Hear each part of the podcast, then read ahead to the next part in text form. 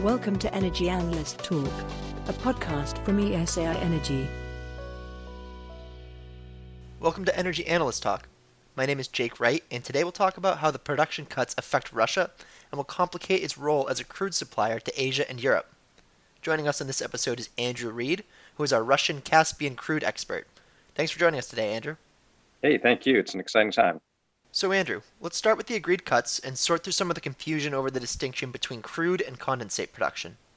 Yeah, that's a good idea. One of the uh, interesting things about the OPEC plus cuts is that we've seen these reference production levels, such as eleven million barrels per day for Russia. But the same thing goes for other non-OPEC countries, including Caspian producers like Kazakhstan and Azerbaijan, where we're talking about a reference production level that is actually usually based on crude and condensate production, and then a cut to a specific production level. But in fact, the production level is, is crude only. So it's pretty interesting. In the case of Russia, for example, you have an eleven million barrels per day production as a reference, yet Russia's only been producing about ten point five million barrels a day of crude.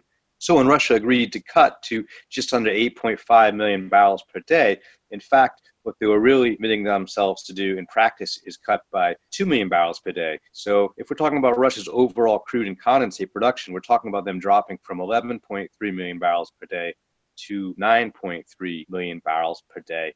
And you know, there's just as much confusion with the other non-OPEC countries. For example, uh, take Kazakhstan. They are committed to cut by supposedly three hundred ninety thousand barrels per day.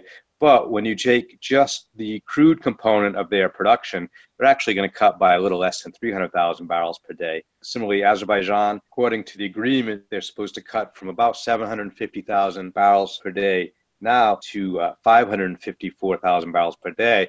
But if you take out their condensate, what they're really going to do is cut from more like six hundred sixty thousand barrels per day to five hundred fifty. So we're talking about closer to one hundred thousand barrels per day. So the cuts aren't nearly as big is what the uh, agreement suggests. So are all the oil companies on board, and have they agreed on the cuts? Well, uh, that's what's interesting and leaves me uh, a little doubtful about immediate implementation is traditionally with these agreements, the cuts are divided up among Russian producers based on their uh, share of overall production. Uh, so far, that hasn't happened. While uh, on the one hand, the producers seem to all be in agreement that Russia needs to implement this cut, there's some back and forth about whether it should be a proportionate distribution of quotas or, or some other approach. I think one thing that complicates this is that uh, Russia does not want to see traditional fields shut in if that will mean that they can't resume production in the future. So there's still some backroom haggling over how to implement these cuts. And what that could mean is, since uh, the, the cuts are supposed to start in May, is that we don't quite get there in May. There could be some foot dragging, which is how Russia's past production cuts have been implemented. There's always been a bit of a, a lag in, in getting production down to the agreed levels. So all this means the cuts will not be immediate from May first.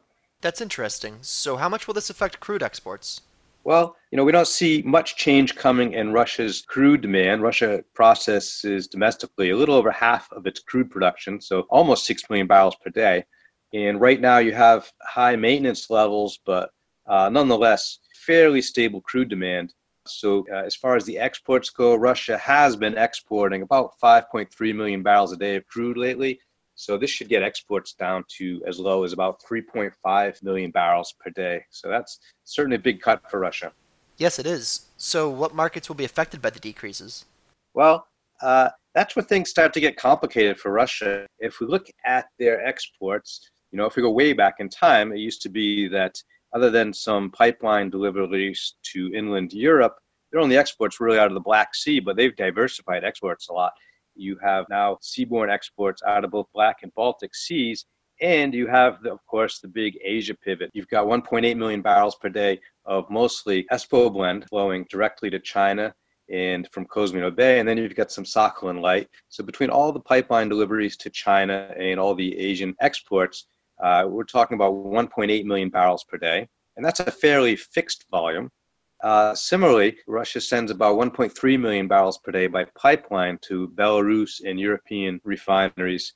Uh, and again, that's a fairly fixed volume. And then The rest, uh, about two million barrels per day, they export uh, mostly Urals from the Black Sea and out of the Baltic Sea.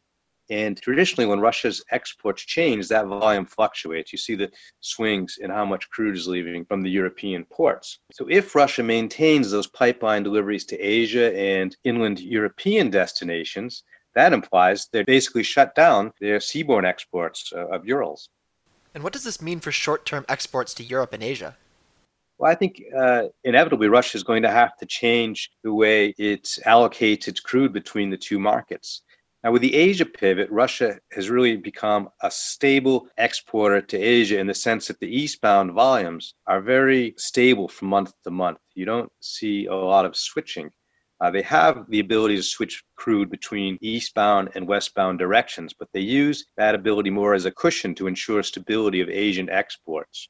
With the current market, though, and the cuts to exports, what we'll see is uh, clearly Russia isn't going to want to allow its seaborne exports from Europe to fall to zero or close to zero. So clearly Russia is going to have to start responding to the market and uh, switching crude between the Asian and European markets. So for the Asian market, that means inevitably we'll see a cut in deliveries in that direction, probably both pipeline deliveries to China and your loadings out of Kozmino. And that's something we should see as soon as May.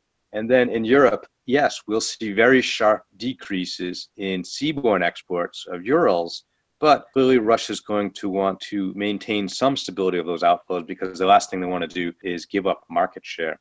So there's going to be a lot of give and take between how Russia allocates its export volumes geographically in response to what the market is asking for or are not asking for in, in the current market, because of course it's it's going to be very difficult to place all this crude.